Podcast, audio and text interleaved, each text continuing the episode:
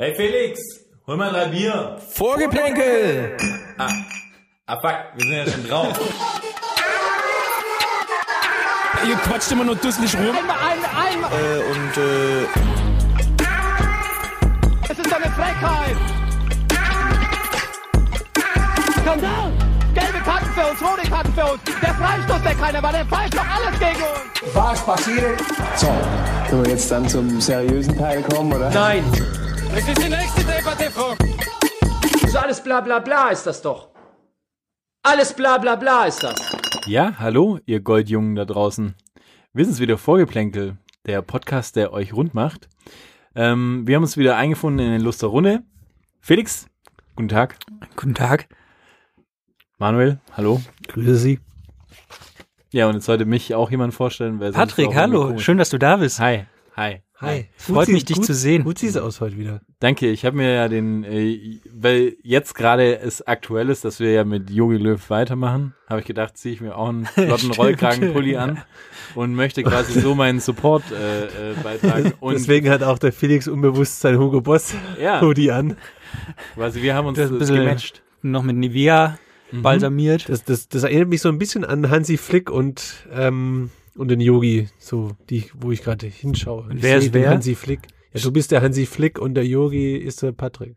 Stimmt, und man muss auch sagen, ähm, wenn man gestern das äh, Champions League Spiel geschaut hat, äh, Bayern gegen Atletico, wahrscheinlich hat es keiner geschaut, weil es eh schon vorbei ist, aber man muss sagen, Hansi Flick äh, macht an der Seitenlinie einen extrem jung und äh, äh, äh, sehr stylischen Eindruck. Ja, der hat Ja. immer so Sneaker an und so. Ja, Also richtig fesch. Ja, so ein bisschen so ein, so ein, so ein Bomber-Jersey hat er irgendwie angehabt und also wenn man dann so den Vergleich irgendwie sieht, so, so nach, nach Salzburg rüber, wo irgendwie äh, der, der, der kleine Nagelsmann irgendwie seinen Kommunionsanzug immer wieder mal rausholt, so, da muss man sagen, äh, stylmäßig äh, ist da eigentlich alles in Ordnung. Ich So. glaube, ich glaub, der lässt sich immer von so einem Personal Shopper bei Zalando so ein Überraschungspaket zusammenstellen. dann kommt das immer und dann kommt da so, so Lacoste-Sneaker Ja, und eine Diesel-Jeans, ja, eine G-Star-Oberteil und nur Flotz Wäschle. ja. Es ist, Könnte ich mir schon vorstellen. Und ich finde, es ist gar nicht, gar nicht so einfach, irgendwie eine, so schick auszusehen an der Linie. Also, so ungewollt. Weil ich meine, manche haben da ja auch immer so, so ich, wie, wie so ein äh, Breitenreiter oder wie heißt er? Der war ja immer eher eigentlich so, wie wenn er, wenn er kurz irgendwie noch davor auf dem Bau gearbeitet hat. Oder, oder, nee, ich verwechsel ihn. Wie heißt der äh, Trainer von, ähm, sind letztes Jahr abgestiegen? Good Story. Ja, ähm, Paderborn. ja, von Paderborn. Äh, wie hieß er nochmal? Mhm. Oh Gott. Der Baumgart, nee. Ja, doch, genau. Wie Steffen Baumgart. Steffen ich meine, Baumgart. Steffen Baumgart war so quasi, Hansa-Spieler. ja. der war quasi so, wie wenn er bei Uncle Sam die ganze Zeit einkauft und äh, uns, uns aber den, den Absprung aus dem Fitnessstudio nicht geschafft hat. Ja, oder auch ein bisschen bei dieser Firma, wie heißen die nochmal, die auch die Nationalmannschaft sponsern, die so Arbeitskleidung machen. Äh, hier, ähm, äh, Strau Her Her Heribert Strauß, nee. Engel, Engel, Haribert Strauß. Ist, ist Engelbert Strauß nicht das, wofür, nee, das ist wieder was anderes, wofür Thomas Helmer immer Werbung macht? Für was macht Thomas Helmer Werbung? Weiß ich nicht. Für schlechte Frisuren auf jeden Fall. Aber mit Thomas Helmer habe ich nachher noch ein Hühnchen zu rupfen, aber da kommen wir später dazu. Okay. Ja, ich glaube, äh, lass uns doch, ähm, ich habe es ja schon in meiner Begrüßung gesagt, ähm, zu dem, zu dem Eher äh, traurigen Teil der traurigen- Sendung kommen. Ja, wobei traurig. Ich meine, ähm, ich meine, der Goldjunge äh, Diego Amanda Maradona ist tot. Er hat 60 Jahre geschafft, muss man ja fast sagen. Ähm, weil es ist ja so, er ist ja dem Tod schon das ein oder andere Mal von der Schippe gesprungen. Deswegen stimmt muss man ja eigentlich bei ihm fast sagen so, ja, hat's noch mal rumgerissen. Ist natürlich tragisch, aber letztendlich, ähm, ich weiß nicht, wie das bei euch war, vielleicht steige ich auch mal so ein. Ähm, es hat mich überrascht, dass mich der Tod selbst von ihm nicht so krass berührt hat. Und ich habe mich gefragt, woran liegt es einfach, weil vielleicht ich seine fußballerische Zeit nicht richtig mitbekommen habe, so oder Das ist fehlende Empathie bei dir. ja. Nee, aber wie war, wie war das? Also, wir haben ja auch mal schon die Situation gehabt, irgendwie, wo mit, mit, mit Kobe Bryant und ähm, da hat's mich irgendwie mehr mitgenommen jetzt wie bei Maradona. So, also was heißt mitgenommen? Also ich meine so, ich fand's irgendwie tragischer und so, aber bei Maradona war es jetzt eher so für mich so, hm, wirklich überraschend auch nicht. Ja, mich wiederum hat's voll überrascht, weil mich hat's mehr mitgenommen, wie ich es mir eigentlich hätte ähm, gedacht, um ehrlich zu sein, auch wenn ich ihn gar nicht aktiv spielen sehen habe oder ich mir einfach nicht dran erinnern kann, hat mich irgendwie jetzt so im Nachhinein noch voll mitgenommen und habe mir noch echt zig Dokus angeschaut und habe da irgendwie auch jedes Mal Gänsehaut bekommen. Also mich hat's dann doch mehr beschäftigt, als Ja. ich es eigentlich ursprünglich dachte. Ich glaube, der Einzige, den so richtig mitgenommen hat, weil er sich dann noch auch äh, dran erinnern kann, ist der Felix. Ne, es ist tatsächlich so, dass es, also jetzt gerade der Vergleich mit Kobe Bryant, ähm, da hat mich jetzt das mit Maradona schon irgendwie noch mehr, aber es liegt unter anderem daran, dass ich wirklich zufällig erst eine Woche vorher ähm, eine von diesen Dokus mir angeguckt habe über Maradona und jetzt äh, die Tage noch mit Manu zusammen die zweite. Wirklich zufällig? Wirklich keine Woche vorher habe ich zufällig Wel die, welche hast du da gesehen? Die vorher war die Netflix, die ähm, von ähm, von von äh, wie heißt der der Regisseur, der auch die Doku über Amy Winehouse gemacht hat. und Also, aber Amazon Prime ist sie, ne? oder Nee, Amazon Prime kann Ich auch dachte, sein. ich dachte, ist sie nicht auf Netflix, die quasi über seine über sein letztes Jahr in Neapel ähm, oder letzte Saison in Neapel Nee, die ist sich auf. handelt? Ach so, ja, okay, das weiß ich nicht. Es gibt auf Nee, also Fall. stimmt, Ja, ich habe es ja auch auf Amazon geguckt, stimmt schon. Von diesem Typ, der auch die Ayrton Senna äh, Ja, genau, gemacht hat genau, und so. genau. Und dann habe ich noch ähm, die Arte-Doku, habe ich dann noch mit, dem- mit Genau, Manu die heißt ja der. Goldjunge. Ja, ist Genau. witzig. Die habe ich nämlich gestern Abend, äh, deswegen bin ich eigentlich auch ein bisschen müde, ehrlich gesagt, weil ich weil ich es mir noch unbedingt reinziehen musste, ähm, weil, weil ich auch gedacht habe, ich glaube, du hast es mal gesagt, Felix, äh, auch, dass man das, sich das unbedingt mal reinziehen soll, wo wir unsere Italien-Folge Mhm. gemacht haben, Ja, dass ja. dieses, dieses, äh, diese Doku. Und ich fand's auch, also ich fand's mega. Es ist halt so krass, finde ich. Also ich meine, wir sind vielleicht gerade so an der Grenze, aber gerade wenn wir vielleicht Zuhörer haben, die noch ein bisschen jünger sind als wir, die haben den ja nie spielen sehen und man hat eigentlich immer nur noch so diesen fertigen, übergewichtigen Typ, der irgendwie halb bewusstlos irgendwie im Stadion auf der Ehrentribüne abhängt oder so im. Kopf. Aber man muss sich das schon mal, also wenn man sich die Dokus auch anguckt, einfach nochmal klar machen, was für ein krasser Spieler der war und was der für einen krassen so Impact hat. Also man, vielleicht für die jüngeren Zuhörer, wenn ich das mal einmal so äh, veranschaulichen kann, so das Maradona war für Neapel ungefähr das, was Marc Schnatterer für Heidenheim ist. ich muss zugeben, den Gag, den Gag habe ich geklaut. Gag habe ich von Twitter geklaut, von, vom Rheuma Kai. Kann ich nur, Shoutout, grandioser Twitter-Account.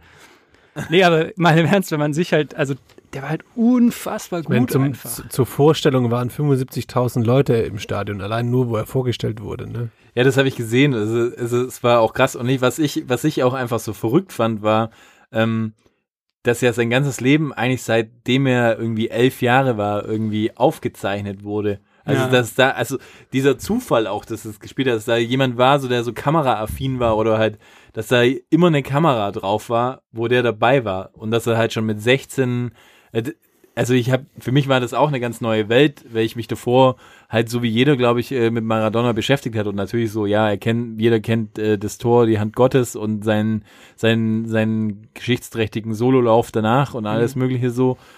Aber, aber halt so, was da drumherum passiert ist, man hat immer nur so Ausschnitte im Kopf gehabt. Und da in dieser Naja. Doku ist es echt sensationell gut. Also die man auch auf Arte, das muss man nochmal sagen, kostenlos streamen kann. Also Mega geil. Empfehlung auf Arte, die Doku Maradona, der Goldjunge. Ja. Wirklich Ja, was da echt so krass, finde ich, auch rüberkommt, ist so dieses, was für einen krassen Impact der so auch außerhalb vom Feld hatte. Ja. Gerade diese WM 86 zum Beispiel, ähm, was halt wirklich für Argentinien, glaube ich, so voll das, so ein, so ein, ich meine, das war ja kurz nach dem Falklandkrieg und so, das war echt so, so ein bisschen wie in Deutschland 54, so ein, so ein Erweckungsereignis irgendwie. Und das war ja eigentlich eine mittelmäßige Mannschaft, so, die haben sich so mit Ach und Krach qualifiziert. Mhm. Genauso in Neapel, wo er hinkommt und es eigentlich eine Scheißmannschaft ist. Und Ja. der führt die wirklich so aus dem, aus dem Mittelfeld bis ganz nach oben und so, obwohl das eigentlich keine gute Mannschaft war. Ja. Ich glaube auch, also als ich das gesehen habe, hat, hatte ich so die Frage, oder habe ich mir so selbst die Frage gestellt, gab es so in der Zeit, in, de- in der, oder in der Zeitspanne, in der ich mich für Fußball interessiert habe, gab es da schon mal so einen Spieler, gar nicht jetzt nur spielerisch gedacht, sondern wirklich, so gab es einen Spieler, der auf einen Verein oder auf eine ganze Stadt so einen Impact hatte, wie eben Maradona auf Neapel.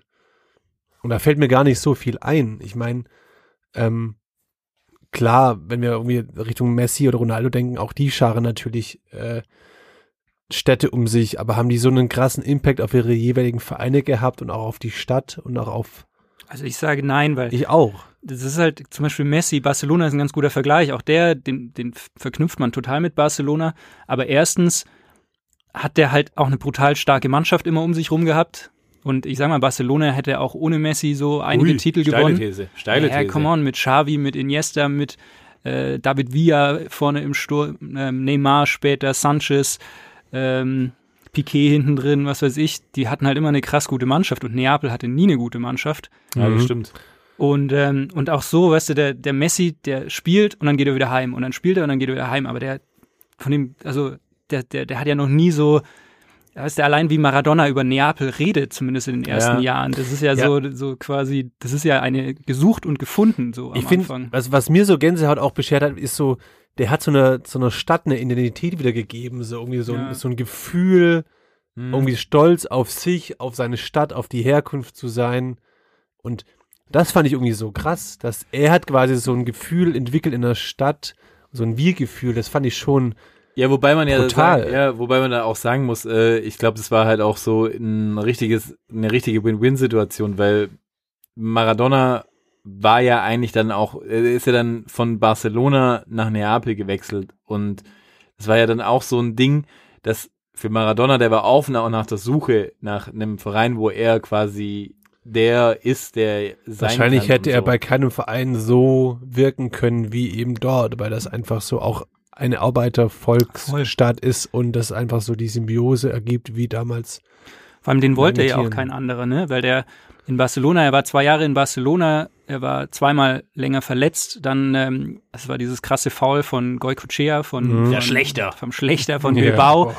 Dann in, im nächsten Spiel gegen die war ausgerechnet das äh, Copa del Rey Finale, wo es dann die Massenschlägerei gab, wo er dann ewig gesperrt war und so. Also den wollte auch keiner haben, weil alle gedacht haben, da holen wir uns halt einen Unruhestifter in die Mannschaft. Ja, aber hast du auch noch, also das fand ich ja auch mega, mega gut. Auf den Moment habe ich ja eigentlich gewartet, aber dieses, diese Szene, wo du denkst, so da sitzt der spanische König irgendwie au- auf der Tribüne und du siehst nur äh, äh, Maradona quasi mit, Ja. mit, mit Kung Fu, Bruce Lee Kung Fu äh, äh, Einsatz irgendwie durch die Gegend fliegen, kriegt auch, kassiert auch einen ordentlichen, Ja, ja. schüttelt sich kurz und, und, und es ist einfach eine Ja. Trapperei, die du, also Das Geile Abartig. ist, dass er dann ja irgendwie ein, zwei Wochen später muss er ja zum König hin in den Palast und sich entschuldigen und so.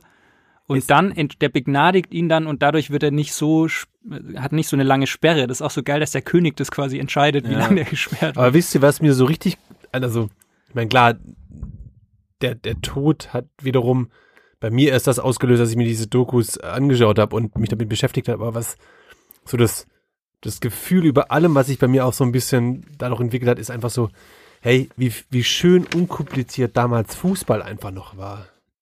Naja, Also welche Me Mechanismen es damals so gab, die sind ja heute zum Teil undenkbar. Und irgendwie ist es so, so erfrischend, weil es eben noch nicht so dieses Big Business war und irgendwie so voll unkonventionell zum Teil. Ja, ja, voll. Aber findest du nicht auch, das ist, ich meine, jetzt müssen wir auf jeden Fall ein bisschen spoilern, ist mir auch scheißegal. Äh, äh, das ist mir auch wurscht, dann hätte der einfach die Scheiße früher schauen müssen da draußen, ja. den gibt's einfach schon seit 2006, also den kann man auch spoilern. So, aber ich meine, es, diese Aufnahmen sind einfach wie von, also gefühlt teilweise habe ich gedacht, das ist so ein, so ein alter Tarantino-Film. So, du, also ist, wie das auch anfängt, wo du dann siehst, also nach diesem, nach diesem Fall von äh, Goy, Kuch- wie heißt der Goy, Goycochea. Danke. Ähm, ähm, dann hat er, siehst du ihn in, im OP, wie ihm quasi, also er ist bewusstlos, ja, seine Frau ist daneben, da ist eine scheiß Kamera dabei und du siehst, wie sie ihm die Schrauben rausziehen, so, wo du Ja, da ja. sagst, hey, Generell, also, dass dann Kamerateam Ja, im OP auch was? dann, als, als diese, seine Affäre dieses Kind bekommt und im Kreissaal quasi ist das Kamerateam Ja, das, dabei. das ist so das Krasse. Sie hat gerade irgendwie einen, einen, einen, einen, ein Kuckuckskind quasi geboren. Ja, Ja. Und, und dann kommt es da ein Kamerateam drin und dann sagt sie, ja, das ist das Kind von Maradona. Und dann, Dann kommt dieser CIA-Agenten-Typ mit seinem Lügendetektor. Auf frei Uno oder was war ja, das? genau. was, äh, das ist sensationell, dann ist einfach, um es zu erklären, äh, es gibt eine Fernsehshow einfach, wo diese Frau dann einfach da liegt, ja, und an einen Lügendetektor angeschlossen wird und dann wird quasi ausgewertet, ob sie die Wahrheit sagt, dass dass es wirklich das Kind von Maradona ist. Und es wurde dann bestätigt durch den Lügendetektor-Test. Und allein auch diese Szene, wo er dann nach Neapel geht, auf dieses Boot, Ja, wo, wo sein, ich weiß nicht, wer ist der kleine, dicke, hinkende mit der, mit der Das ist sein Dauer. bester- bester, bester best- Kumpel, den bester er- Kumpel und Berater. Ja, sein Manager, so. Wo du dann denkst, hey, das sind einfach, die, die zwei kannst du dir nicht ausdenken, wie die aussehen, so, die dahin. Der, das ist einfach so, es ist- sind, es sind ich glaube, Characters. Das war auch schon die Zeit einfach so, aber Ja, aber wirklich, das ist wie äh, so, so ein Film einfach das, verrückt. Und dann sitzen die auf dem Boot, schwankt und stoßen mit Champagner an und unterzeichnen irgendwelche Verträge, wo keiner weiß, was da überhaupt drin steht. ja, wild. Mit der Mafia gezeichnet und alles mögliche Wirklich so ist, wild. Äh, Aber Wahnsinn. wie gesagt, Wahnsinn. Ich habe es mit dem Felix zusammen die Doku angeschaut und da fand ich eigentlich eine ganz schöne Anekdote, oder was heißt Anekdote, aber der Felix meinte so, der heulende Maradona 94, äh, der heulende Maradona 90 Mhm. War einer so der ersten Momente, die er in seinem Leben mit Fußball Ja. verknüpft. Also die waren so für ihn irgendwie prägend und haben sich eingebrannt. Was dann wiederum bei mir hatte ich mir dann so überlegt, hey, was waren eigentlich so meine ersten Momente, Mhm. wo ich mich fußballtechnisch erinnern kann. Und das war bei mir eigentlich so WM 94, der verschossene Elfmeter von Baggio Mhm. und das Tor von Letschkow im Kopfballduell so mit Hessler. Mhm. Das waren so meine Ja, ja, wirklichen ersten Erinnerungen von, von Fußball. Ja, bei Wie sieht's bei dir aus, bei mir, bei mir ist es, glaube ich, ähm, ah, ich bin mir nicht ganz sicher, aber ich glaube, es war, äh, war wieder mal so ein Jesolo-Urlaub und dann äh, und da war äh, Weltmeisterschaft und ich glaube, ähm, ich, ich kann es gar nicht sagen, welches, welches Spiel war, aber ich glaube, Klinsmann hat getroffen so und da war so mein erstes Ding. Ich meine, da war ich äh, sieben, aber das war so für mich, da hat es mich auch noch nicht richtig interessiert, aber alle haben natürlich Mhm. äh, Fußball geschaut und ich war eher noch so, ja, ey, ich will Tischtennis spielen und dann haben alle sich natürlich da versammelt und haben das Was auch ein ehrenhafter Sport ist, by the way. Natürlich, natürlich. Äh, aber, aber da kann ich mich irgendwie noch dran erinnern, so dann das so an, an so ein Klinsmann-Tor und dann alle, ja, der Jürgen, der super Jürgen und äh, hier und so. Und, ja, keine War Ahnung. das bei WM 90, wo er so ins Tor gefallen ist und dann mit dem Tornetz so gejubelt ja, hat? Oder war kann, das erst ich, später ich, irgendwann? ich, ich kann, ich kann's, ich krieg's nicht mehr zusammen. So, ich habe Ja. die, hab nur so ein Bild von Klinsmann im Kopf, äh, Ja. äh, wie er ekstatisch äh, äh, feiert und so und und das dann halt einfach so alle gesagt haben und alle waren happy nach dem Spiel und dann irgendwie so. Ich kann mir auch gar nicht dran erinnern, ob wir dann in der Zeit, wo ich dann im Urlaub war, ob man da dann auch Weltmeister geworden ist und so. Aber Ich kann mich aber erinnern, es war nämlich genau 90, war ich auch im Urlaub mit meinen Eltern und dann gab es doch manchmal so in der Bildzeitung oder so, war innen drin lag so eine gratis Panini-Heftchen drin. ja. Ähm, und das heißt, das 90er war auch das erste Panini-Heft, was ich hatte. Und dann ist ja immer schon ein Päckchen quasi mit drin, so zum Anteasern. Und ich, meine These ist, dass die da immer extra gute Sticker reintun, Safe. damit man halt so Ja, angeteasert safe. wird. Und dann hatte ich ein Päckchen und da war Maradona drin und es war Lothar Matthäus drin. Ui. Und ich war damals in der ersten Klasse, konnte gerade so ein bisschen lesen. Und, ähm, da konnte ich und ich schon dachte, vorlesen. ja, schön Naja. für dich. Und dann dachte ich, äh, Lothar Matthäus heißt Matthäus. Weiß ich noch. Ich war fest davon überzeugt, dass ich Lothar Matthäus habe. Aber auf jeden Fall, und dann war die WM und genau, irgendwie das Finale ist so das erste Spiel, an das ich mich echt so erinnern kann. Ja, krass. Ja, es ist, äh, äh, es ist auf jeden Fall, also so jetzt im Nachhinein, wo ich gesagt habe, dass ich das, die, die Do- Doku auch gesehen habe, finde ich es irgendwie mehr schade, dass, dass er natürlich vor uns gegangen ist und alles Mögliche, aber habe ich einen besseren Bezug zu ihm. Aber ich will noch ein Thema und das finde ich eigentlich ganz super interessant, was auch, was ich auch in dem Sinne gelesen habe und was man total vergessen hat und was mich total aufgeflasht hat. Irgendwie in der Zeit, wo Diego Maradona bei Barcelona war, gab es jemanden, den wir einfach in Deutschland komplett nie auf dem Radar hatten. Der blonde Schuster. Engel. Der blonde Engel. Ja, klar. Ja, klar. und und ich, ich, ich fand es einfach super faszinierend, weil der einfach der Zimmerkollege von Diego Maradona Ja, eine. Zeit lang war. Und auf dem Platz waren die ja quasi. Ja, aber ich hatte das auch, ja, und ich hatte es aber zum Beispiel auch zeitlich null auf dem Schirm, dass die quasi eine ne, ne Schnittmenge hatten, so, dass Bernd Schuster mit Diego Maradona in einer Mannschaft gespielt haben und Ja, dass ja. die einfach irgendwie sich total ausgetauscht haben über Freistöße anscheinend und, und einfach so, so, so ein Ding hatten. Und dann war ich auch noch mal super geflasht, das ist auch für so ein Ding, dass einfach fucking Udo Lattek da Trainer war von Barcelona. Wusstet ihr das noch? Das ich hatte ich einfach, ja, das hatte ich Also ich wusste, dass Udo Lattek bei Barcelona Trainer war. Ich wusste aber nicht, dass es zu Maradona-Zeit war, um ehrlich zu sein. Ja, zu Maradona und Bernd Schuster Zeit. Ja gut, Bernd Schuster ist der Typ, der halt für mich in Leverkusen dann gekickt hat. ja, das, ja, und das ist aber so krass, Mann. Das ist so krass, dass es ist eigentlich total verrückt, weil, und das ist auch eine sehr steile These, aber ich sag's euch, wie es ist. Das ist finde ich ganz verrückt an Deutschland, dass wir, wir hatten eigentlich einen Maradona. Ja, Weil der Bernd- Buchwald. Naja, ja, aber Bernd Schuster war eigentlich eine, eine Maschine. Ich meine, Ja. das ist der einzige Spieler, der bei Barcelona, Real Madrid und Atletico Madrid Aber gespielt das hat. zeigt, ja. dass er auch keine Seele hat. Weil jemand, der wirklich Seele Figo, hätte, ne? der würde da nicht in, bei allen dreien Vereinen spielen. Ja, aber trotzdem, ich meine, was, wie gut musst du sein einfach und dass Ich glaube- der einfach nie für Deutschland wirklich gespielt hat, ist doch Ich verrückt. habe ich hab eine These, warum das so ist, weil ich glaube, der hatte halt seine besten Jahre eben in Spanien und damals war das noch nicht so, da hast du ausländische Ja. Spiele halt irgendwie mal eine Kurzzusammenfassung alle drei Wochen mal gesehen, aber du Ja. konntest damals einfach die Spiele noch nicht so gucken und ich glaube, das hatte in Deutschland wirklich keiner auf dem Schirm, wie gut der war. Ja. Und übrigens, ähm, das ist auch ein äh, schöner Side-Fact, das, äh, es gibt nämlich so ein Interview in der SZ, da habe ich das gelesen, wo äh, ähm, Ui. äh, hier äh, drüber redet, Also wie die Zeit SZ, mit SZ neben Bild bei dir quasi zum täglichen Repertoire. Natürlich. Okay. Ich, ich bin einfach gebildet. Mhm. Aber es ist einfach auf jeden Fall so, dass offensichtlich auch ähm, Maradona nicht so äh, die Uhr im Blick hatte und dass das auch Udo Lattek's Verhängnis war, dass er dann damals entlassen wurde, weil es gab anscheinend so ein Spiel, wo, wo sie zum Flieger gehen mussten und Maradona kam einfach nicht zum Treffpunkt und ist dann irgendwann mal mit dem Chauffeur an den Flughafen direkt gefahren.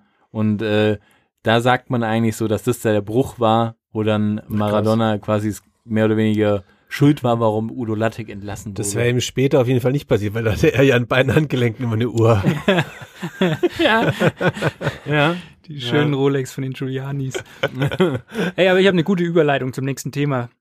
In der Doku kommt ja auch ähm, in seinen späten Neapel-Jahren, wo er keinen Bock mehr gehabt hat, ist er immer sonntags feiern gegangen nach dem Spiel und erst Mittwoch wieder aufgetaucht. und hat sich dann Donnerstag, Freitag hat er das Koks rausgeschwitzt und Samstag stand er wieder auf dem Platz oder Sonntag. Und er hatte offensichtlich kein Problem mit der Überbelastung der Spieler. Andere Leute haben da momentan ein Problem damit. Hui. Stark. Kloppo, Kloppo sagt, äh, wir spielen zu viel. Toni Kroos sagt, wir spielen zu viel. Was sagt ihr? Wer möchte als erstes von, von uns? Äh, Du brennst doch, ich äh, sehe es in deinen ja. Augen, du brennst. Hau raus. Also, ganz ehrlich, dieses Thema gibt mir sowas von hart auf die Nüsse, hey. Das ist echt sowas, da ich raste einfach aus, wenn ich, wenn ich dieses, dieses Belastungsthema nochmal höre, dann ich flipp wirklich aus. Weil, zum einen muss ich sagen, es ist die ganze Zeit irgendwie, jeder Spieler beschwert sich die ganze Zeit, ich sitze nur auf der Bank, ich sitze nur auf der Bank und so und dann habe keine Spiele. Jetzt haben alle die Möglichkeit zu spielen. Endlich wird der Kader komplett ausgeschöpft. So, jeder hat seine Spielzeit so. Dann das nächste ist, hey, was ist denn das fucking Problem? Ihr spielt alle drei Tage, ja, das 90 Minuten. Wenn, also, und deswegen finde ich es auch so, wenn jemand zu mir sagen würde, hey, du arbeitest alle drei Tage 90 Minuten lang, okay, du hast ein bisschen Reise, das ist natürlich anstrengend, in einem Privatjet irgendwo hinfliegen mit einem eigenen Chauffeur und einem Bus und einem Catering und alles mögliche, klar, ist ein bisschen heavy, dann halt irgendwie nur den Sport auszulösen, äh, zu machen, den, den du liebst und dafür Millionen kassieren.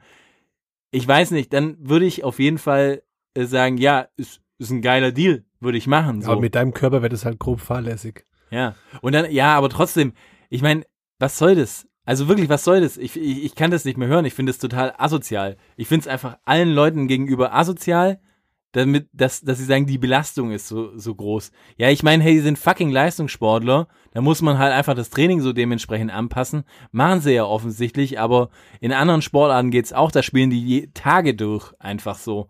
Und was soll denn das? Also, ich kann diese Diskussion null nachvollziehen. So. Manuel, hast du eine Meinung? Ich stehe dem Ganzen irgendwie so zwiegespalten gegenüber. Einerseits unterschreibe ich genau das, was, was äh, der Leiber sagt. Ich glaube, ähm, das ist Jammern auf einem krass hohen Niveau. Da sind da immer noch ein paar Tage Pause. Ich meine, die Premier League macht seit Jahren vor mit den Boxing Days und da jammert auch jetzt irgendwie gefühlt keiner. Ähm, andererseits, ich glaube, können wir uns gar nicht so in die Lage reinversetzen, wenn du quasi du läufst deine 10 Kilometer, gibst Vollgas, hast natürlich einfach eine körperliche Belastung, hast dann zwar drei Tage Pause, aber wenn du das einfach hochrechnest auf mehrere Wochen, mehrere Monate, Ich glaube, dass du dann einfach schon brutal viel liegen lässt und dein Körper brutal viel liegen lässt. Ja, ich meine, davon spricht ja keiner, dass es, äh, dass, dass, dass an die Substanz geht. Aber es geht auch an die Substanz, dass Leute irgendwie ar arbeiten in, in drei oder vier Schichten irgendwie so über Wochen hinweg so. Ja, da kann sich ja auch keiner beschweren so. Was soll denn das? Ich meine, das ist doch ist doch Da gebe ich dir recht, Kinkerlitzchen. Ich meine, sorry, die, die machen ihren Sport, ja. das die ist machen schon, Sport, ihr das ist Hobby schon so gesehen und frech, wenn du quasi fucking Millionen. Millionen kassierst und dann, dann Und, und dann muss man noch dazu sagen, und das regt mich auch auf so, es ist jetzt gerade mal ein Jahr so. Ja, es ist jetzt mal ein Jahr. Sonst nie. Jetzt ist ein Jahr. Also was ich- Was ich unterschreibe, ist auf jeden Fall, und das kommt auch nicht oft vor, dass, äh, dass ich Toni Groß äh, recht gebe, dass, dass natürlich äh, solche unnötigen Sachen wie ähm, hier Club-WM etc., ich meine, das muss de facto nicht sein, aber das muss auch unabhängig von der Belastung einfach nicht sein, weil es einfach keine Sau juckt. Ja, das ist auch so ein Ding.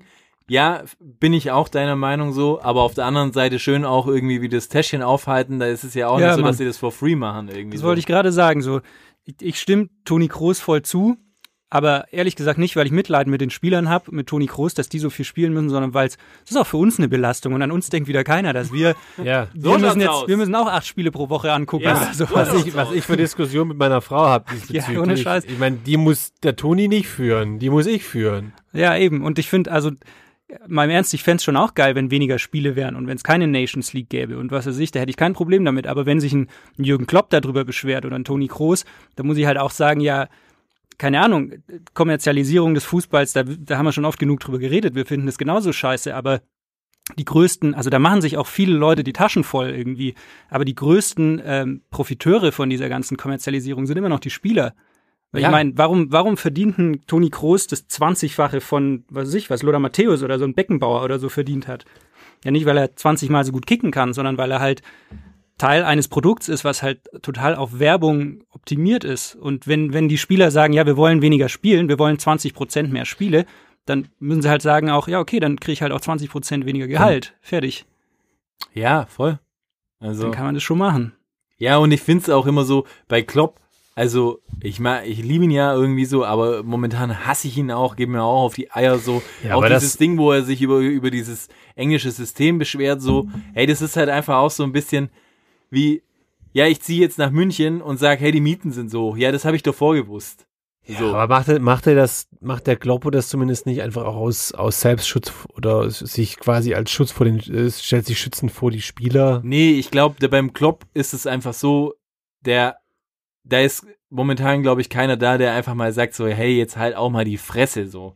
Weil der halt einfach, glaube ich, jetzt auch extrem viel, viel gewonnen hat. Hat er und die einfach, Bodenhaftung verloren? Sagst du, unser Globo hat die Bodenhaftung ich der verloren? glaube- nicht mehr der Mann des Volkes, sondern Ich glaube wirklich, so wie er sich momentan darstellt, dass er ein bisschen abhebt. Weil er ist schon zu Recht auch ein Übertrainer. Ui. Unser Globo. Hey. Ja, er ist ein Übertrainer, aber ich finde auch so, irgendwann ist auch mal gut. So, ich meine, du kannst dich ein paar Mal äußern, er ist halt einfach momentan hyperpräsent. Es mag vielleicht auch damit ja sein, dass er halt einfach so viel gewonnen hat, dass er extrem viel in den Medien ist und dass jedes Ding ausgespielt wird von ihm. Aber ich meine, wenn du dich in dem Interview acht Minuten in Rage redest, so, ich meine, ey, musst halt auch mal einen Punkt finden und einfach die Sachen Dafür auch hast mal du einen weg. Podcast, um dich in Rage Ja. zu Ja, reden. aber ich mach's. Ich Ja, mach- soll er halt auch einen in einem Podcast machen. Ja.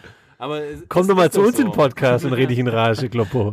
Ja, aber ich finde halt, das ist, das, das passt dann irgendwie nicht. Hm. Ich finde, es passt dann einfach nicht. Ja, ich finde auch, das ist schon Jammern auf einem sehr hohen Niveau. Das ist so von anderen Sportarten, die vermeintlichen, einen enger getakteteren ähm, Spielplan zum Teil haben. Nur mal beispielsweise im Handball. Ähm, da hörst du so und da hörst du sowas nicht. Und ich meine, man muss ja auch mal sagen, ein Spieler hat ja auch eine gewisse Macht, oder? Also ich meine, die könnten ja auch einfach sagen so, hey, äh, ich möchte dieses Länderspiel nicht machen, mir ist es einfach zu risky, Corona-mäßig und alles mögliche. Könnte keiner was dagegen sagen, aber sie machen es doch auch einfach so. Und dann halt im Nachhinein sich darüber beschweren, dann Weil sie alles es halt mögliche so. brauchen für ihren Marktwert und das ist halt Ja. so das Verlogene dran. Ja, eben. Ja, gut, Jungs, aber hey, unterm Strich, ich, würdest du ein Spiel absagen, dann mit und riskieren, dass du dich dann quasi damit aus, aus der, aus dem erweiterten Kader heraus äh, Nee, würde ich nicht, Wahrscheinlich nicht, würd- dann würdest du das Spiel auch machen. Ich würde das Spiel machen, aber ich würde mich nicht beschweren drüber, damit ich, dass ich so viele Spiele machen muss. Weil das ist ja der Punkt daran so. Wenn du dich beschwerst, ja, dann musst du dich halt, musst du auch irgendwas machen, was dagegen machen, so. Aber halt einfach irgendwie sich nur beschweren und nichts dabei ändern, ist halt einfach irgendwie, macht keinen Sinn. Macht in keiner, macht in keiner Beziehung Sinn. Ja, ich liebe das so, wenn sich, wenn sich der Leiber so in Rage redet. So, ich liebe das so. Ich, freu, ich, ich, ich hätte gerne da draußen, falls jemand uns zuhört, der Schalke 04-Fan ist und der Bock hat auf eine Folge Mein Verein Schalke 04, melde dich Zu Schalke bitte. 04 habe ich nachher auch noch was zu sagen. Melde dich Aber bitte. da, da habe ich auch eine Frage, die rausgeht an alle Schalke 04-Fans. Ich glaube nur nicht, dass uns irgendwelche hören, weil Paddy wahrscheinlich alle vertrieben hat. Was ist deine Frage? Lass es doch gleich klären. Ich glaube, die Kacke Bringt uns nämlich zum nächsten Thema. Das nächste Thema ist Steffen Freund. Und Steffen Freund, Ui, auf sein äh, Rassismus-Ding kommen wir gleich zu sprechen. Aber eine Sache, er sagt so dieses, ja, auf Schalke, da muss man, da muss man mal lochen, da muss man kämpfen, da muss man sein Herz auf den Platz lassen, sowas. Wo ich mir dann so denke, wenn ich Schalke-Fan wäre, würde mir das nicht auch irgendwann mal auf den Sack gehen, immer dieses, auf Schalke, da musst du mal lochen. Ey, ähm, die müssen halt unterm Strich auch Fußball spielen. Und wenn es scheiße läuft, dann muss jeder Verein dieser Welt, dann müssen die kämpfen, dann müssen die laufen. Aber immer so dieses, auf Schalke, da gehört das zur Identität, dass man mal locht und so. Ja, Ja, aber ich meine, fast so schlimm wie die aber, rassistischen Äußerungen aber das ist halt Buhl an der Basis, weil ich glaube, dass die Basis das halt schon braucht und mag, Aber dass das dieses Malochen, weil die kommen halt aus dem Malochen und ich glaube, jemand, der nicht von der Basis kommt, also nicht aus dem Pott und nicht diesen Bezug hat irgendwie zum, zum Malochen, ähm, zum Kohleabbau etc. Ich, Weil es noch so viele, es sind ja nur Bergleute, die im Ruhrgebiet wohnen. schön pauschalisieren. Sind wir gleich im Thema. aber nee, nee, aber im Ernst, ich meine, das ist ja die Basis und ich glaube schon, dass es auf jeden Fall Anklang findet. Ich meine, Halt, äh, ja, also wenn ich Schalke-Fan wäre, würde es mich irgendwann mal nerven, dieses, äh, wie gesagt, ich bin der Meinung, bei jedem Verein, wenn es scheiße läuft, müssen die ackern und dann erwarte ich, als wenn ich HSV-Fan bin, dann will ich auch, dass die Leute sich einen Arsch aufreißen, wenn sie im Abstieg Ja, aber bei, bei Schalke hat es ja Methode. Ich meine, Schalke platziert sich ja schon auch so als Arbeiterverein. Und Ja, aber als, genau als, das nervt mich ja, dieses, nur auf dieses, und dann fährt noch mal was weiß ich, der, der ähm, das wollte ich der Assauer sagen, aber der Tönnies fährt dann nochmal mit, dem- mit dem Aufzug runter in, in, in Kohlestollen und kommt dann schwarz verschmiert wieder hoch und sowas. Das geht mir einfach ins Sack. Und als- Okay, okay, okay. Wir, wir, wir, haben euch was mitgebracht. Hass, Hass, Hass. Okay. Ich liebe das, wenn ihr so aufgela Hass, aufgeladene. Hasserfüllzeit. Ah, ich, ich möchte mich da heute, ich habe mich jetzt gerade schon, bei mir ist gerade schon wenn wir uns schon- im Auge geplatzt. Wenn wir uns schon in Rage reden, dann dürfen wir jetzt leider auch den Fauxpas oder äh, Fauxpas ist eigentlich fast schon verniedlicht, das darf man so also ganz äh, gar nicht nennen. Einfach die, ähm, Rassistische Kackscheiße, die Steffen Freund gesagt hat, einfach ansprechen. danke, genau. Ja, fuck, Mann. Hey, das, das ist auch, also, Ganz kurz, ganz kurz, ganz kurz ich bevor wir drüber reden, sagen, was lass er uns doch mal, gesagt hat. lass uns doch mal genau das aufrollen. Also er war im, im Doppelpass zu Gast und es ging eben um Schalke und es ging darum, dass ja ähm, der, der Amin Harid und der Nabil Bentaleb, die wurden ja jetzt ähm, suspendiert Genau.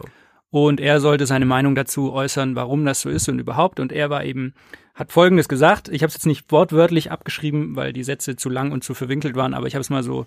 Er, er sagt, Bentaleb, unglaubliches Talent, kenne ich schon ewig, ähm, ist französisch-algerischer Herkunft vom Charakter. Da muss man wissen, dass auch eine bestimmte Aggressivität und auch eine Disziplinlosigkeit schnell vorkommt. Dann sagt er eben das, worüber ich mich gerade schon geärgert habe bei Schalke, da muss man mal lochen, da muss man sein Herz ausschütten für einen. Und dann sagt er, auch Harid kann das natürlich nicht mit diesen Wurzeln. Harid ist ähm, französisch-marokkanischer Herkunft. So, was sagen wir dazu? dazu braucht man eigentlich gar nichts Da sagen. braucht weil man es eigentlich leider nicht viel ist. zu sagen. Es ist leider rassistisch und es ist einfach ähm, Stereotyping at its best. Also es Ja. ist so, spricht den halt einfach so die, die, die Individualität ab, indem er es halt einfach sie als Teil einer Gruppe einordnet und denen irgendein, irgendein Stereotyp zuschreibt. Ich finde ja viel schlimmer jetzt so im Nachhinein, wo er dann gecheckt hat, was so eine Scheiße er verzapft hat, dass er dann so auf diese Schiene kam, so, hey, aber ich bin auf keinen Fall Rassist, aber ihr wisst schon, was ich meine. So, nee, fuck. Das Ja, ist einfach eine ja, Rass er- er sagt das ist einfach eine rassistische Äußerung und ich weiß nicht, was du meinst. So, ey. Und er sagt halt so, ja, Entschuldigung, falls ich mich missverständlich ausgedrückt habe und ihr, das ist so, so billig, weil er damit quasi die, er gibt dann den, den Zuhörern die Schuld quasi, dass sie ihn falsch verstanden haben. Aber er hat sich, also wenn, ich habe es ja gerade vorgelesen, was er sagt. Auch Harid kann das natürlich nicht mit diesen Wurzeln. Was soll denn daran missverständlich sein? Und wisst ihr, was mir am meisten ankotzt? Ich meine, wir alle reden, Gott sei Dank reden wir zwischenzeitlich in der breiten Masse darüber, dass einfach auch Zivilcourage gefordert ist und dass, dass du, wie auch ich, gefordert sind im Alltag, wenn wir so etwas mitbekommen, einzuschreiten und Leute darauf hinzuweisen. Was mir am meisten ankotzt, dann hocken da diese, wie viel hocken im Doppelpass immer? Vier oder fünf, sechs Acht. Leute? Acht. Acht weiße, meistens weise alte Männer. Und ein Und, und, Ich kann, ich kann mal kurz sagen, wer alles und in da dem war. Fall auch Junge, glaube ich sogar. Und keiner sagt was. Ich kann Und mal das kurz finde ich am sagen, wer da war. Es war natürlich äh, Thomas Helmer als Moderator, dann die Co-Kommentatorin, ja gut, aber Moment mal. Thomas Helmer ist ja eigentlich nie wirklich da. ja, Das ist ja auch so ein Ding. dann Laura Papendick, dann Weltmeister Benedikt Hövedes, Ja, ich weiß. Ich hab's gehört. Ich hab's, ja, Alfred Draxler von der Bild. Ja, da, gut, da wundert einen schlimm. jetzt wenig. schlimm. Effe, der Tiger. Ja. Dann zwei Journalisten vom WDR, die ich nicht kannte. Und das war's. Nee, und, und es war noch Manu Thiele, ein YouTuber mit 153.000 oder knapp über 150.000 Follower, der quasi auf YouTube ähm, einfach ähm, Video, ähm, Fußballthemen bespricht. Und der war eben auch, der war eben auch dort und ähm, ich habe mir nämlich seine, er hat nämlich ähm, der hat eine relativ große Chor-Fan, ähm, Was? Core-Fan? Was? Chor, also äh, Ach so. äh, Sänger. Äh, ah, ja. Ja, okay. Also eine, eine gute Fanbase. eine gute Fanbase Ja. und hat da erstmal ähm, hart, also gerade über, über Twitter vor allem auch hart Kontra bekommen, weil, warum er nicht eingestiegen ist und etc. und nichts gesagt hat. Und von dem habe ich mir dann quasi sein, ähm, sein Stellungsnahmevideo angeschaut, weil er dann wirklich Stellung genommen hat und sich probiert dazu zu erklären und er dann irgendwie auch meinte so, dass ähm, hat das eben dann auch so so aufgebaut, wie der Tag verlief und ähm, das ist halt für ihn Wie lief der Tag? Kannst du das irgendwie. Ja. Nee, da ging es halt drum rum, um wie viel Uhr er dann quasi zu den Studios kam und dann erstmal alle per Handshake äh, begrüßt hat und so weiter und dann auf die, auf seine ersten zwei, drei Aussagen dann vom Tiger und vom Hövedes gleich mal eine Watschen bekommen hat und er dann natürlich schon innerlich dann eingeschüchtert war, weil er, weil er dachte so, er kann dem Ganzen nichts beitragen und so weiter und halt auch so vielleicht so ein bisschen leicht überfordert war mit der Situation, weil er diese Studio-Fernsehsituation auch noch nicht hatte. Und er meinte halt so zum Beispiel bei der ersten Aussage, dass er es gar nicht gehört hätte. Zum einen, weil man anscheinend es tonmäßig durch diese Corona-bedingte Abschottung per ähm, Plexiglasscheibe der Ton einfach auch wohl nicht so gut ist und man wirklich gezielt hinhören musste. Zum anderen meinte er, dass er so im Kopf schon einfach ähm, Hm. für sie schon überlegt Ja. hatte, was er auf dieses Thema, er, dann, er hat nur einfach das Thema Schalke und Bentelab äh, Ja. gehört und hat sich dann überlegt, was kann ich dazu beitragen und war dann einfach so So geht's mir eigentlich immer hier im Podcast, fällt mir gerade auf. und hat sich da noch eben erklärt und hat dann natürlich auch zu dieser ganzen Sache Stellung genommen und wie er zu diesem ganzen Thema Rassismus im Allgemeinen steht und hat es natürlich aber dann im Nachhinein auch ähm, verurteilt und natürlich sich auch distanziert. Nichtsdestotrotz ist es für mich einfach dann auch so, hey, irgendwie hin oder her, aber Ja, ich ich meine, meine, es das war eine Aussage, ja. aber im Endeffekt waren es zwei, drei Aussagen. Also spätestens bei der zweiten und dritten musste ihm halt übers Maul fahren. Und auch wenn du irgendwie TV-Neuling bist und vielleicht deine Chancen wahren möchtest, in diesem Format dann doch noch auch noch mal zum Zuge zu kommen, aber spätestens da mussten einfach dann aufstehen und sagen so, hey, das geht gar nicht, Junge. Auch wenn du, Ja, ja, ja. er hat das irgendwie dann auch gemeint, so, hey, beim zweiten Mal hätte das wohl auch dann gehört und das fand er dann auch nicht gut, aber dann hätte er sich gedacht, so, wer bin ich, der dem Europameister von 96 jetzt übers Maul fährt, so ungefähr. Ja, Ja. oder wenn du, wenn du halt Eier hast und dann machst du das halt. Aber er sagt gleichzeitig, muss man aber auch sagen, das wäre eine Situation gewesen, wo es einfach Eier aus Stahl erfordert hätte und die hatte er zu dem Zeitpunkt nicht.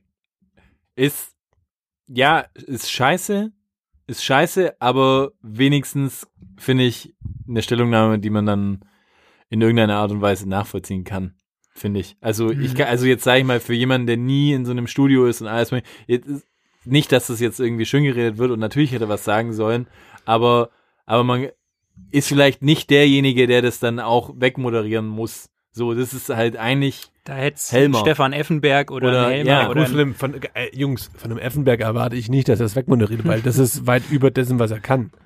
Ich, ich fand es aber auch einfach nur so krass, weil ich, ähm, ich bin ja großer Steffen Freund-Fan, das habe ich ja schon öfters gesagt. Für mich ist, bricht auch so ein bisschen eine Welt zusammen, so irgendwie. Es ist einfach, ich habe so viele Stücke von dem gehalten und ja, es ist, ich meine, es ist auch immer scheiße, dann irgendjemand auf, auf eine Aussage dann, dann so drauf zum Ja, aber Schlagen, ich aber, find- es ist kacke einfach. Das schließt sich ja auch gar nicht unbedingt aus, weil das ist, ein- das ist eine Scheißaussage, das ist eine rassistische Aussage und da kann man halt auch sagen, es ist eine rassistische Aussage, Ja. die war scheiße, aber man muss den ja jetzt deshalb nicht verstoßen quasi. Ja, ja, Also voll, man man muss ihm halt auch mal da einfach- erklären, ja. wenn er es auch einsieht. Das hat mich zum Beispiel so genervt bei Frank Buschmann. Der hat ja in seinem Podcast, hat er sich auch dazu geäußert und hat halt so voll Partei ergriffen und hat gesagt, ja, ich kenne den äh, Steffen schon so lang und ich lege meine Hand ins Feuer, der ist einfach kein Rassist und so. Ja, das, ja, darum geht's ja auch das nicht. mag ja sein, aber der hat halt was Rassistisches gesagt und das kann man ihm auch sagen und man kann sagen, ich bleibe ja trotzdem dein Kumpel, aber ja, voll. da hast du jetzt halt einfach rassist, rassistische Scheiße gelabert. So. Ganz, ganz kurz für mich, weil ich habe es leider dann ab dem Zeitpunkt nicht mehr mit äh, weiters verfolgt. Ist er irgendwie, also ist er vom, vom DSF irgendwie suspendiert worden oder? In welcher Zeit lebst du? Er darf jetzt nur noch sexy Sportclips machen. Das war die Zeit, als ich zum letzten Mal einen Fernseher hatte, um ehrlich zu sein. Ja, Manu guckt immer noch DSF. Ja, kein Wunder, hey. Meine Fresse, hey. Sport 1 heißt er, glaube ich. zwischendurch. Ja. Wurde er von Sport 1 suspendiert oder, oder wo hat er, ähm, wo war er Co-Moderator bei RTL Fußball oder wo war es? Ja, bei RTL war er, glaube ich. Oder ist er, glaube ich, noch, oder? Aber wurde er, ist er oder? den Job los oder ist da Nee, irgendwas glaub ich nicht. nichts passiert? Ich glaube nicht, nee. Ich finde ich find auch, das muss nicht sein. Man, er- wenn der dazu steht und wenn man ihm sagt, hey, das war scheiße, Junge. Ja, das ist ja kann dieses der allgemeine wieder rehabilitieren. Aber, Aber, guck, guck, da sind dass wir doch, es so abstreitet, ist einfach das Schlimme. Ja, genau. Und dann sind wir doch jetzt hier auch in, in, einer, in einer ganz großen Problematik wieder so, wo, wir doch auch schon immer gesagt haben, so, dass diese Fußballer, und da ist er ja auch einer, also ist ein Ex-Fußballer so, dass die nicht einmal irgendwie sagen können, hey, da habe ich richtig Scheiße gebaut. Es war Die dumm. sollen sich mal ein Beispiel an uns nehmen. Erinnert ihr euch an, äh, an die Aussage mit den Frauen in dem Stadion, äh, den Trikots im Stadion? Ja. Die nächste, die nächste Folge haben wir uns schön dafür entschuldigt, sind zu Kreuze gekrochen. Ja. Why not, ne? Ja. Why not? Richtige Männer. Zeigen Emotions.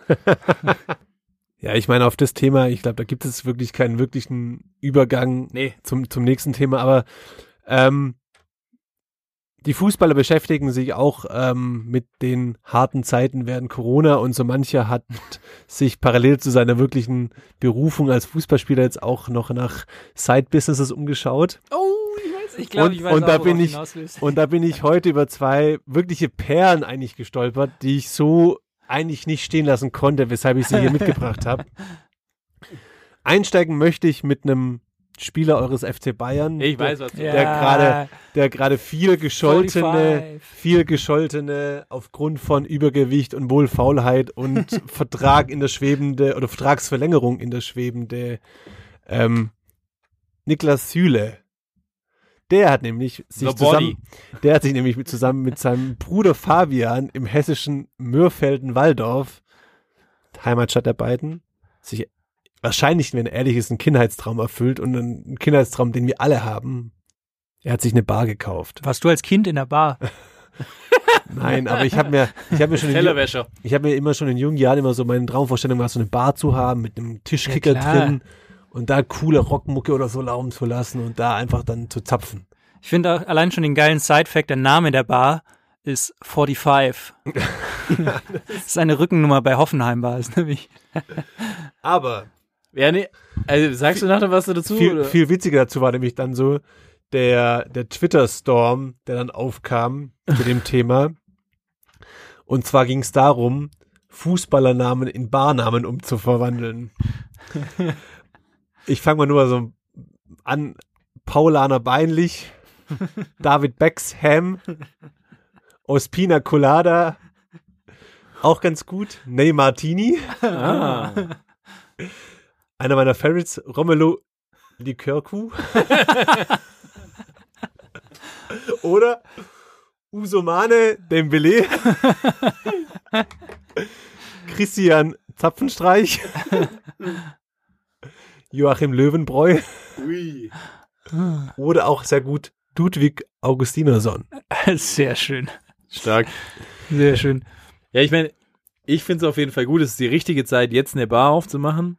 Finde ich auch. Die haben die schon Anfang des Jahres, glaube ich, äh, haben die die ge gekauft oder gepachtet Ach so, okay. oder so, aber bisher nicht eröffnet. Ah, okay. Auch, auch sehr gut, so er verriet nämlich der GQ, der Traum, das Ganze zu eröffnen, sei direkt am Tresen entstanden.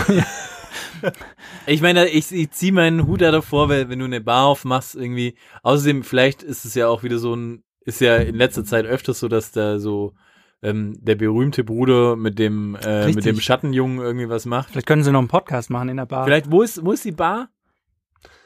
Oh, du, da Düdelhofen, sagen, da, Hinterberger. da sagen sie Fuchs und ist gute? Nacht. In, Aber in, irgendwo in, in- in Hessen, Mörfelden, Hessen. Waldorf. Hm. Schade, also wenn wir jemals wieder äh, reisen dürfen, ja, vielleicht wäre das auch mal so ein Der so, so, so ein. Au Ja, Ausflugspunkt. Und vielleicht treffen wir ja dann den Bruder und können einfach mal ihn auch fragen, so wie es ausschaut. Wie heißt der Bruder dann? Wissen wir nicht. Doch, habe ich doch vorgelesen. Und Ja, ja, ja. Fabian. Fabi Der Fabi. Fabian Süle. Fabian Süle, wenn du das hörst, äh, wir würden gerne auf ein Likör kommen. Auf dem, auf dem, äh, Romelo Likörkuh. Äh, auf dem Romelo Likörkuh.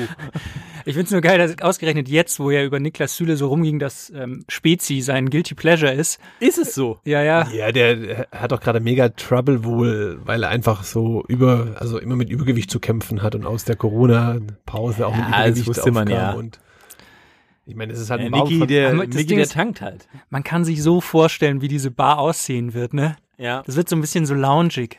Ja. Könnte man sich vielleicht weiße, Le weiße Leder-Lounge, so Genau. Kunstleder-Lounge, könnte ich mir Ja. Vielleicht, vielleicht, gibt, vielleicht kann man sich auch eine Shisha leihen, glaube ich. Nee, ich glaube, ah, die könnten auch eher so einen Rockschuppen machen, weil es kennen ja noch so diese alten Ich glaub auch. Rockschuppen, so mit, mit Holzvertäfelung. So eine alte Harley an der Wand hängt. Ja, so, so der Süle, der Süle hat doch auch irgendwie, was hat er so für Tattoos irgendwie so? Hat er nicht auch irgendwie so, so ein. ja, der hat auch, hat er, hat er nicht so neuseeländische ähm, Maori-Tattoos am Ja, eben Unterarm? so. Ja, ja. Und wenn du so drauf bist, dann bist du eher so ein bisschen alternativ, würde ich jetzt sagen. Und dann Safe kann nicht, es schon. Alter. Wo ist die Alternative? Ja, so Leute machen doch dann auch Der noch macht- irgendwie Slackline und Nein, irgendwie Mann. Äh, äh, Der macht- mal der was macht safe eine Bar Slackline mit- geht bis zum Boden, wenn Der der, macht, draufsteht. der macht safe eine Bar so mit CC Top, ACDC Sound und ich so dachte, der Sachen. hört Hip-Hop.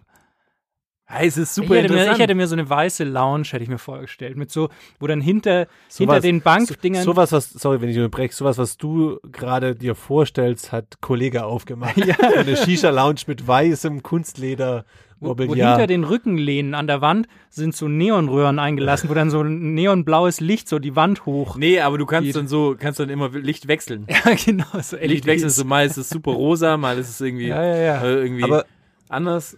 ich würde gerne bei den Gründern bleiben. Und zwar auch Fußballer, Mhm. die ähm, jetzt wohl gründen. Und zwar, ich meine, vielleicht ist es nicht erst ähm, seit 2014 Weltmeisterschaft bekannt, dass ähm, der Götze und der Schöle gute Buddies sind. Mhm. Und äh, die zwei haben sich jetzt auch zusammengetan und haben in ein Business investiert. Und zwar investieren die Jungs anstatt wie die Zapfer-Kollegen ähm, Zwiebeln? Ein Schlaganfall.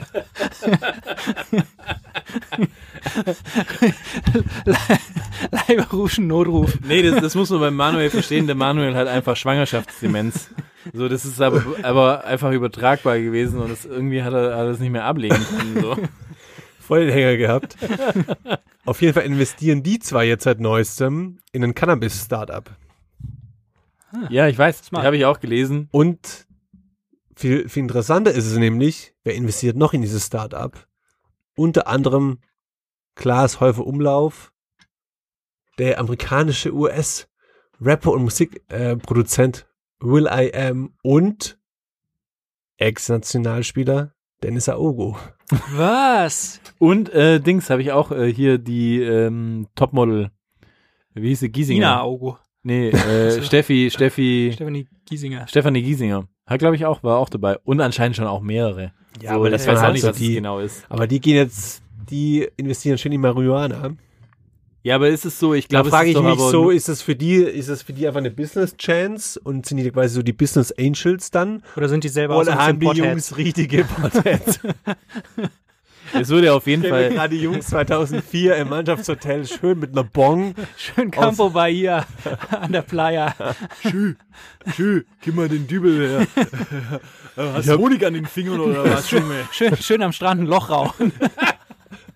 Schön Strandrollloch rauchen. Ich habe hier feinstes Kelly, Honey, whatever. Zeug. Das würde auf jeden Fall den Wechsel von Götze auch irgendwie erklären, warum er dann jetzt doch nach Holland gegangen ist. Ähm, ah! Ja. Follow the joint. Ja, Schön immer hinten im Bentley drin. Bringt er das Zeug über die Grenze Aber insgeheim glaube ich halt, dass einfach Philipp Lahm als alter Start-up Business Angel einfach den zwei Jungs gesteckt hat. Schneekoppe hat er gekauft. Das ist eigentlich so der Gegenentwurf. hat er. Ja, hat er. Aber ich glaube halt einfach, der hat den Jungs gesteckt, so hey, Schneekoppe. wenn irgendwann mal das Zeug in Deutschland legal ist, dann seid ihr halt die Vorreiter und kassiert richtig ab.